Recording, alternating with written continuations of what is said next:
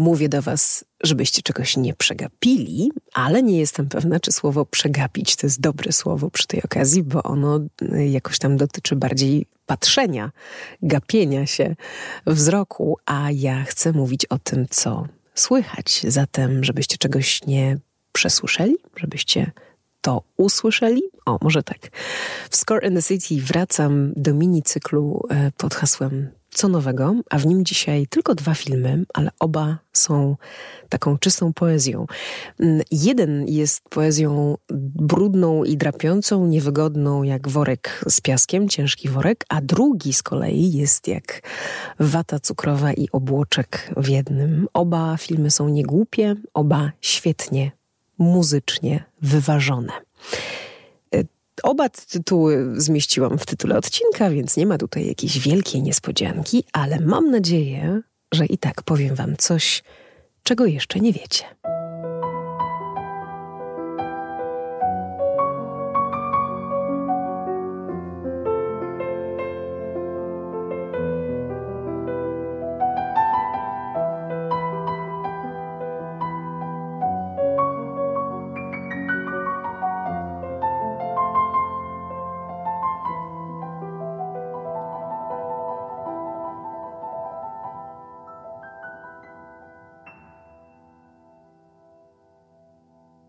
Pięćdziesiąty 51. odcinek podcastu o muzyce filmowej Score in the City. Witajcie, dziękuję, że jesteście ze mną. Szczególne podziękowania za wszystkie znaki obecności, jakie można zostawić przy okazji słuchania podcastu.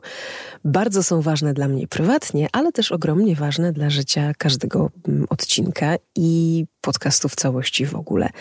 Jeśli się wam podoba to, co robię, no to możecie po pierwsze polubić, udostępnić, przekazać podcast dalej w mediach społecznościowych. Możecie też, i tu ogromne wyrazy wdzięczności, zostawić gwiazdki i recenzje, tak parę słów od siebie po prostu, w Apple Podcast i na Spotify'u. A jeśli to jest za mało i naprawdę się wam podoba, to możecie też postawić mi wirtualną kawę w takim serwisie, na takiej platformie Buy Coffee 2, która wspiera twórców. Link do tej platformy jest w opisie odcinka. A jesteśmy w bardzo trudnym momencie historii Europy i świata. Najpierw była pandemia, teraz jest wojna. Pamiętacie, gdzieś w mediach ostatnio mi mignęły takie, no nie chcę tego nazwać żartem, ale takie zabawne refleksje, że 2 lata temu o tej porze mniej więcej rozpoczął się ostatni tydzień na przykład naszego normalnego życia, naszego starego świata, a potem wszystko się zmieniło i chociażbyśmy bardzo chcieli, to nijak nie chcę wrócić na dawne tory. I od tych 2 już ponad lat stres, niepewność i całkiem rzeczywiste zmagania, nie wiem, finansowe, chociażby po prostu nam stają na drodze. I to wszystko bardzo mocno się odbija na naszym życiu. Nawet jeśli to nasze życie wciąż jest bezpieczne, nawet jeśli mamy gdzie spać, możemy pracować, możemy normalnie się przemieszczać, podróżować i tak dalej. I ten czas jest też wezwaniem dla kultury ogromnym, a jeszcze większym dla rozrywki, która nie zawsze ma te znamiona czegoś takiego wysokiego, a ma nam po prostu dać przyjemność. Czy mamy sobie sprawiać przyjemność w tym czasie? W jaki sposób? Co robić? Jak robić? Kiedy parę kroków stąd dzieje się dramat i tragedia, chyba wciąż to wszystko rozgryzamy. I ważny egzamin będziemy też musieli zdać z kultury jako części naszej tożsamości, naszej pamięci, edukacji, wielu innych aspektów też, bo to świat nie wie kompletnie, co ma zrobić z rosyjską muzyką, sztuką, literaturą. One były bardzo ważne w naszej kulturze. Radia przestały grać Czajkowskiego, Musorgski zniknął ze sceny operowej, a Szostakowicz z filharmonii. Czy to ma sens? Słuchałam ostatnio znakomitego oczywiście raportu o stanie świata, w którym gościem był wybitny krytyk i tłumacz Piotr Kamiński, prosto z Paryża.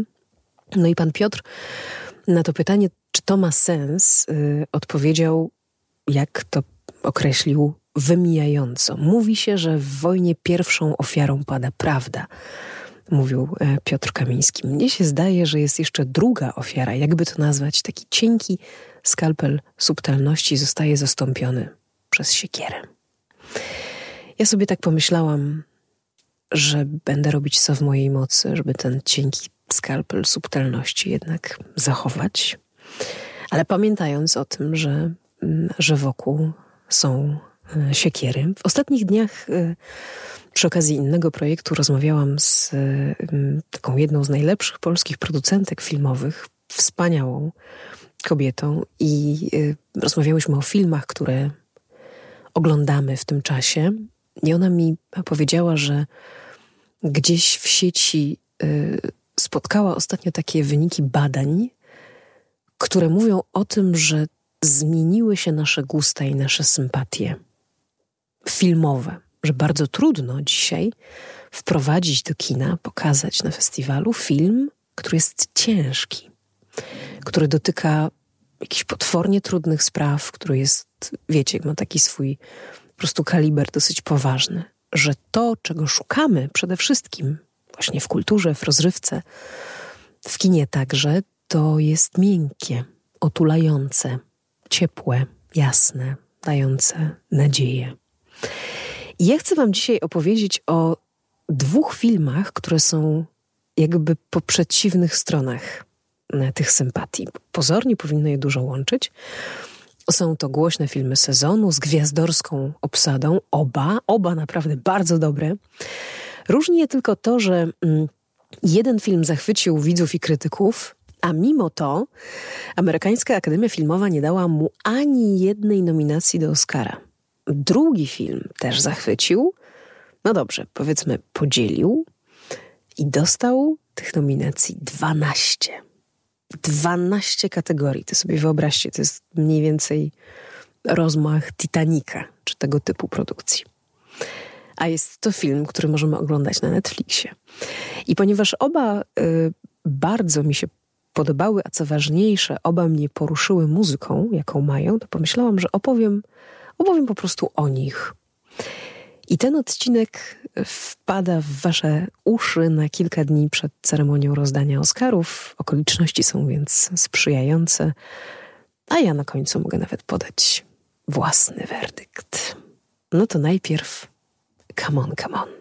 Jak pisze prasa, wielki powrót Mike'a Millsa, twórcy niezapomnianych debiutantów, i spektakularny powrót Joaquina Phoenixa, który tam właśnie w C'mon C'mon pojawia się po raz pierwszy w tak dużej roli od czasu Jokera i wciela się w dziennikarza radiowego, bardzo sympatycznego gościa, który jedzie przez Stany Zjednoczone z mikrofonem i jego celem jest zebranie materiału audio podczas rozmów z najmłodszym amerykańskim pokoleniem, czyli z dziećmi. I pyta te dzieciaki, młodzież, o życie, o marzenia, o plany na przyszłość. No takie różne, wiecie, dorosłe refleksje. No i po drodze odwiedza siostrę, od wielu lat nie rozmawiali, mieli potężny taki rodzinny kryzys, a ona potrzebuje jego pomocy, ponieważ pomocy jej z kolei potrzebuje jej były partner, z którym ma syna. I tego 9-latka bierze pod opiekę właśnie Jonny, czyli bohater grany przez Joaquina Phoenixa. A ponieważ musi pracować, więc zabiera go w podróż, jedzie z nim do Nowego Jorku i to jest oczywiście, jak się domyślacie, jeśli tego filmu nie widzieliście, dużo więcej niż tylko taka podróż geograficzna. Dla mnie ten film, jako dla byłego radiowca, bo pracowałam w radiu przez prawie 20 lat, to jest szmat czasu, dla mnie C'mon C'mon jest filmem o dźwięku. O takim dźwięku, który się wydaje w różny sposób. Można krzyczeć, można mówić szeptem, można rozmawiać przez telefon, można rozmawiać osobiście, można mówić filmie w kadrze i zza kadru można się porozumiewać muzyką i do tego za chwilę jeszcze wrócę. No i w końcu tak to jest, że ten głos, który wydobywamy, układa się w jakieś głoski, układa się w słowa, a te słowa mają znaczenie. No i z kolei one się plotą w zdania, a te zdania to jest właśnie to, czego Jonny szuka, na co poluje. Takie zdania, które byłyby takim idealnym radiowym materiałem, czyli które byłyby taką mikroopowieścią właściwie, zawierałyby w sobie znacznie więcej niż tylko ciąg słów, tylko jeszcze mówiły coś w warstwie dużo ważniejszej. No i tutaj w tym filmie mówią ludzie sobie bardzo bliscy, jak brat i siostra, mówią ludzie sobie bardzo bliscy pokrewieństwem, ale nie mający takiej relacji, czyli Jonny i jego siostrzeniec Jessie. Mówią goście młodzi Jonnego, mówi w tym filmie muzyka, mówi w tym filmie też przepięknie obraz, bo to jest cudownie wizualnie przedstawiony film. Tylko teraz pytanie, co mówić, skąd wiedzieć, co powiedzieć? I tym bardziej, jeśli mówimy nie tam w jakimś potocznym, wiecie, potoku słów, w kuchni, nie wiem, nad kolacją, tylko ktoś podstawia nam pod nos mikrofon, to znaczy, że chcę naprawdę wysłuchać bardzo uważnie tego, co mamy do powiedzenia. Albo co powiedzieć, jeśli między nami jest duży kryzys, a jesteśmy sobie najbliższymi ludźmi na świecie. I o tym też jest ten film, a właściwie taka piękna filmowa baśń dla dorosłych, bo tak ten film traktuje. Muzykę do C'mon C'mon zrobili bracia bliźniacy, Amerykanie Bryce i Aaron Dessner.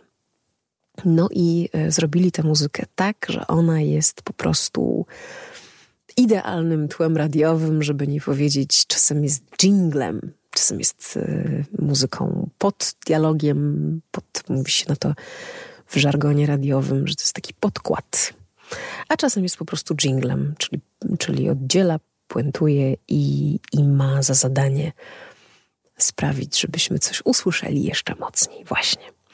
Czyli taki dżingiel, ale w dobrym znaczeniu tego słowa. I też myślę, że chodziło o to w tej muzyce, żeby ona nie przytłoczyła tych innych elementów gry aktorskiej doskonałej, zdjęć, sensu tej opowieści i tak dalej. No i też innych kompozycji, które się w tym filmie pojawiają, a jest tam taka scena, w której mały Jessie gra na cały regulator w domu rekwiem Wolfganga Amadeusza Mozarta i to jest piękna scena, bardzo ważna. Więc tak sobie myślę, że taki Mozart to nie może się pojawić przy byle kim, czy przy byle czym. No i tutaj mamy delikatne syntezatory w tej muzyce, jest trochę takiej muzyki współczesnej, kameralnej, klarnet, flet, jakieś pojedyncze głosy wokalne, no i to wszystko. I w tym szaleństwie jest metoda. To przy okazji się wam pochwalę, jeśli jeszcze nie trafiliście, w legendarnym miesięczniku filmowym Kino, wydawanym od wielu, wielu lat i wciąż wydawanym w Polsce, bardzo się cieszę. Od ponad roku ukazują się też recenzje muzyki filmowej i to jest moje pióro. Te recenzje piszę.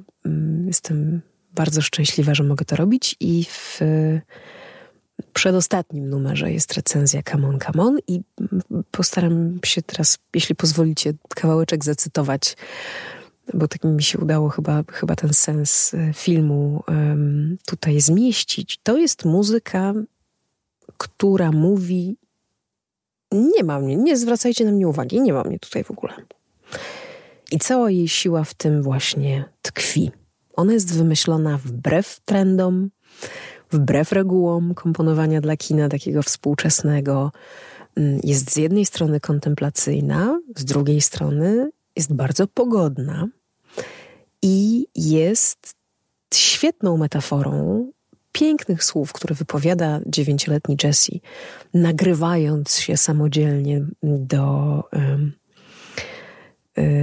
do mikrofonu mówiąc, nagrywając się ten sprzęt swojego wujka i mówi, no i mówi tak naprawdę takie motto na dzisiaj. Oddaje w swoich 9-letnich ustach i 9-letniej głowie mądrą prawdę czasów pandemii, czasów wojny i Bóg wie czego jeszcze. Czyli mówi, cokolwiek sobie zaplanujemy, to nie wychodzi.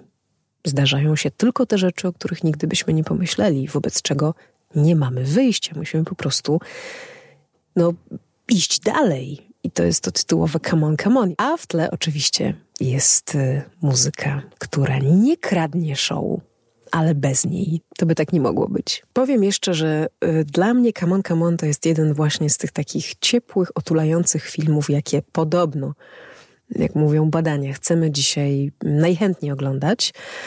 W tym filmie jest trochę tak jak w storkach na Instagramie od Make Life Harder. Czasem pojawia się taki napis, tu nic się nie wydarzy. Po czym przez kilka kolejnych slajdów widzimy zwierzęta, przyrodę, rzeczy obiektywnie piękne i takie uspokajające. Więc w tym filmie C'mon C'mon powinno być właśnie takie ostrzeżenie, czy taka klatka na początku, bo ja to odczułam podczas seansu, kiedy się zastanawiałam, co tu się jeszcze wydarzy i właściwie czemu się nic nie wydarza. No i potem doszłam do tego, że to jest film pod hasłem tu się nic więcej nie wydarzy. A mimo wszystko tak dobrze z tym filmem być, bo niesie, tak jak Instagram Make Life Harder, jakąś taką jasność. W przenośni oczywiście, bo C'mon C'mon to jest film czarno-biały. Wczoraj w samochodzie z jednego radia zagrała mi piosenka Jeszcze w zielone gramy, ze słowami Wojciecha Młynarskiego, piosenka z muzyką Jerzego Dudusia Matuszkiewicza, no i tam pada to piękne zdanie, też kolejne motto na czasy tak trudne jak te. Ważne, by choć raz w miesiącu mieć dyktando u nadziei. Taki to jest film. A teraz drugi biegun. Nie wiem, nie sądzę, to nie jest ta kategoria, którą, że filmy otulające, ciepłe i miękkie. Nie. Psie Pazury, Jane Campion to jest inna propozycja. To jest opowieść o dwóch braciach, którzy są właścicielami takiego dużego rancza w dzikich okolicznościach przyrody. No i oczywiście, jak to w filmach bywa, wszystko ich różni. Jeden z tych braci, Phil, gra go Benedict Cumberbatch zresztą doskonale, jest takim, wiecie, takim na pierwszy rzut oka facetem, męskim mężczyzną. To jest mężczyzna, który się nie musi myć na przykład, a jeśli się myje, to robi to piaskiem i ziemią, po czym wskakuje do zimnej rzeki. To jest facet, który jest dosyć głośny, dosyć taki agresywny w obyciu, który nie waha się powiedzieć tego, co myśli. I jest George. George, który nawet na koniu jedzie pod krawatem i w marynarce. George, który jest dobrze wychowany, nie przekracza pewnych granic, jest cichy, trochę przy sobie, więc przy swoim szczupłym, sprężystym bracie oczywiście wypada teoretycznie gorzej. I George właśnie żeni się z miejscową wdową, pod której opieką jest też młody, bardzo wrażliwy fizycznie i psychicznie chłopak. I teraz co się tutaj dzieje muzycznie? No to jest film, moi drodzy, który wyreżyserowała Jane Campion. Nie wiem, czy zdajecie sobie z tego sprawę, ale Jane Campion to jest taka mistrzyni pokazywania muzyki na ekranie w sposób absolutnie obłędny. I to się dzieje właściwie w każdym jej filmie. Oczywiście te najbardziej spektakularne to, żeby przypomnieć, fortepian z muzyką Michaela Neymana, czy portret damy z muzyką Wojciecha Kilara. Ona to miejsce dla muzyki robi w sposób tak z jednej strony oryginalny, z drugiej strony właściwie w takiej jaki powinno się robić, żeby ten film był atrakcją nie tylko dla uszu, nie tylko dla oczu, ale także dla uszu. Ale tak sobie myślę, że to wcale nie jest taka naturalna umiejętność i nie każdy reżyser taką umiejętność ma, wręcz powiedziałabym, że jest to rzadkie. I ja tak sobie nawet pomyślałam, że kiedy widzę i słyszę filmy Jane Campion, to właśnie słyszę je też jako filmy Jane Campion, mimo iż ona nie jest przecież kompozytorką swoich filmów, to jest tam taki autorski rys jej w tym, co proponuje. Kompozytorem Psich Pazurów, czyli tego filmu Jane Campion, o którym opowiadam, jest Jonny Greenwood.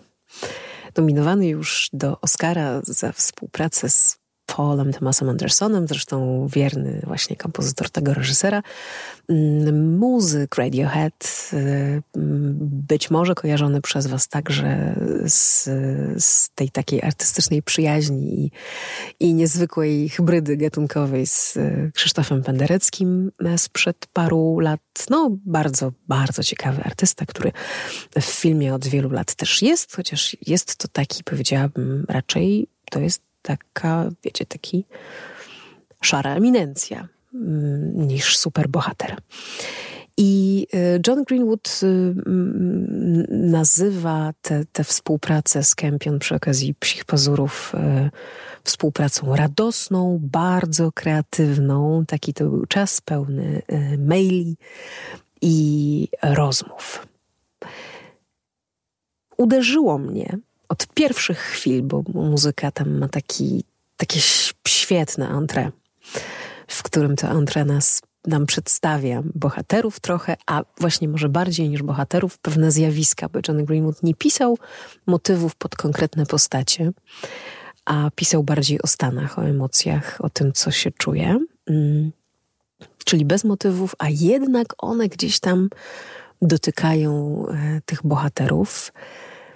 I właśnie w tym takim wstępie można by było powiedzieć, że to jest pierwsze, nie wiem, może 10 minut filmu, taki początek.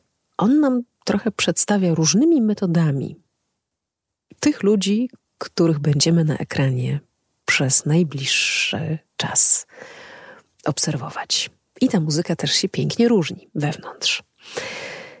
I teraz tak, mamy, może zacznę od Rose, czyli od wdowy Kirsten Dunst ją gra, z którą żeni się George. Ta drobna blondynka, szukająca sobie miejsca w trudnym dla kobiet świecie i czasach, to jest rok 1925, coś koło tego, więc samotnej kobiecie na pewno nie jest łatwo.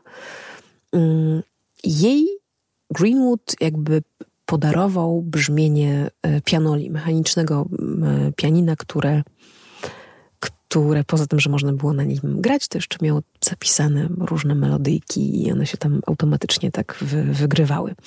Ale w ogóle zrobili z niej, z Campion razem, bohaterkę szalenie muzyczną. W pierwszej scenie, jak się pojawia, to słyszymy, jak nuci. Potem się okazuje, że potrafi grać na tym pianinie, a potem się jeszcze okazuje, że grała kiedyś do filmów niemych. Tylko tak ze sceny na scenę dowiadujemy się, że ona sama zresztą o tym mówi, że nie jest żadnym wirtuozem, te jej umiejętności nie są wcale takie wielkie. I kiedy George, jej nowy, świeżo poślubiony mąż, kupuje jej ten instrument, zachęca do gra, wręcz przymusza do grania takiego półpublicznego, to ona reaguje na to nerwami czy tam stresem, bo wie, że jej umiejętności nie pozwalają na to, żeby dać taki koncert, jakiego oczekuje mąż. To jest Rose. I Rose dostaje też taki jeden bardzo konkretny utwór, ale o nim pozwólcie, że powiem za chwilę. No i jest jeszcze Phil, czyli postać grana przez Benedicta Cumberbatcha, ten szczuplejszy, brudny brat, bardzo, bardzo męski. Biorę to słowo w cudzysłów i nie opowiadam wam wszystkiego, co w tym filmie będzie się działo, bo nie chcę wam psuć zabawy. Ale ten oto Phil pozornie też nie dostaje muzyki od Greenwooda, ale w pierwszej scenie, kiedy go widzimy, to jakby dostajemy go od razu z muzyką. I to jest muzyka kapitalna. To jest taki niedługi temacik, którego głównym głosem jest taki głos, powiedziałabym, paragitarowy. Czyli myślimy sobie, no dobra, western jest dziko dookoła, są puste przestrzenie, krajobrazy i pusto po horyzont, czyli gitara. Tylko że kiedy się wsłuchać mocniej, to wcale nie jest gitara. Co więcej, Greenwood i Campion, tak samo jak wyposażają Rose w pewne takie atrybuty muzyczne, tak samo robią z Philem. I Phil, ten facet na koniu, który myje się piaskiem i wskakuje do rzeki, gra doskonale zresztą na banjo. I ten instrument ze sobą nosi. I Jonny Greenwood, ten główny taki paragitarowy motyw, zagrał na wiolonczeli, ale metodą gry na gitarze. Dlaczego? No może dlatego, że wiolonczela jest instrumentem kojarzącym się z kobiecością czy z delikatnością bardziej niż męska gitara. A może z jakichś innych powodów, nie wiem. W każdym razie ten zabieg doskonale działa. Również czysto brzmieniowo to jest po prostu bardzo, bardzo ciekawe dla ucha i aż się zastanawiamy, co to może takiego być. Nie ma w tej ścieżce ani jednej gitary. Chociaż mamy do czynienia z takim filmowym gatunkiem, który w gitary mógłby opływać. No i jest jeszcze...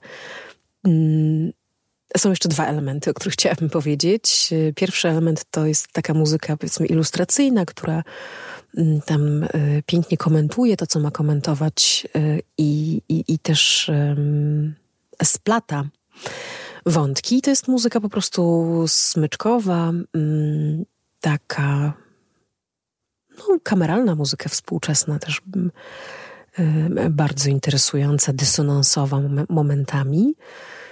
I jeszcze jeden element, ostatni już, przedostatni może właściwie, o którym chciałabym powiedzieć, to waltornie, których Greenwood używa właśnie do pokazania miejsca, czyli bierze sobie brzmienie tych waltorni pojedynczych w duetach jako taki muzyczny odpowiednik tego, co widzimy na ekranie i tego, w co na szarym końcu po prostu horyzontu, który się nie kończy, patrzą sobie bohaterowie i to ich otacza. Ale jeszcze dodatkowo to brzmienie waltorni też razem z tym krajobrazem ma znowu ten taki pierwiastek męskości w tym świecie, w którym męskość i kobiecość nieustannie się przeplatają, czasem nawet w jednym człowieku.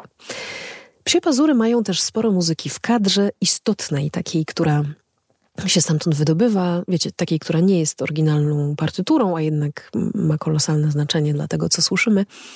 No i właśnie tutaj chciałam wam opowiedzieć o pewnym temacie muzycznym Rose i jednocześnie właśnie opowiedzieć, w jaki sposób to z tego kadru do naszych uszu dociera. Jest taka scena, w której Rose po ślubie w jednym domu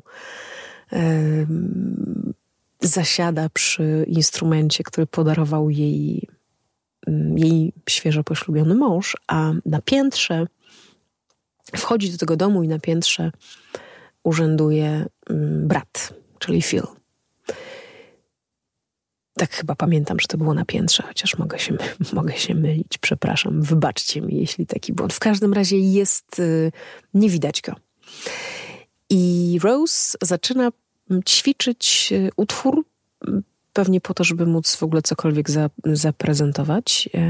I to jest Marsz Radeckiego, Straussowski. Taka melodyjka nie wnosząca jakichś wyrafinowanych treści. No i nieustannie się myli. Jej palce się gubią, ona nie pamięta, gra jeszcze raz od początku i to znowu nie wychodzi. W pewnym momencie słyszy, że odzywa się z drugiej części domu do banjo. I wie, że to jest Phil. Stosunki między nimi są złe. Oni się nie lubią. Znaczy Phil nie lubi Rose. No i on tak jej troszkę przygrywa, bo ona przestaje, potem zaczyna znowu i on znowu się tam wtrąca muzycznie. Bez słów to wszystko się dzieje. I w końcu, kiedy ona się po raz kolejny myli, on przejmuje tę melodię, improwizuje do niej i... No i zamyka ten krótki koncert, a właściwie muzyczny pojedynek, w którym to on jest zwycięzcą, a nie ona. No powiem wam, że to wszystko razem sprawia, że Psie Pazury to jest po prostu najbardziej interesujący muzycznie film sezonu. I nie zdarzyło się mi nic innego lepszego wysłuchać i zobaczyć. I te waltornie, i ta wiolonczela, na której się gra jak na gitarze, i te smyczki chłodne, bez wibrata. To wszystko robi po pierwsze wspaniałą atmosferę tego filmu, a po drugie to jest po prostu doskonała muzyka, bo ona mówi coś więcej. Mówi nam o tym, czego nie widać. Mówi nam o tym, czego się nie da zapisać w dialogu. Mówi o tłumionej męskości, o tłumionej kobiecości, o różnych takich sprawach, które w tym filmie i w tej opowieści są ważne. Zatem jeśli ja przyznawałabym 27 marca Oscary, to Oscara za muzykę dostałby Jonny Greenwood, za muzykę do filmu Jane Campion Psie Pazury.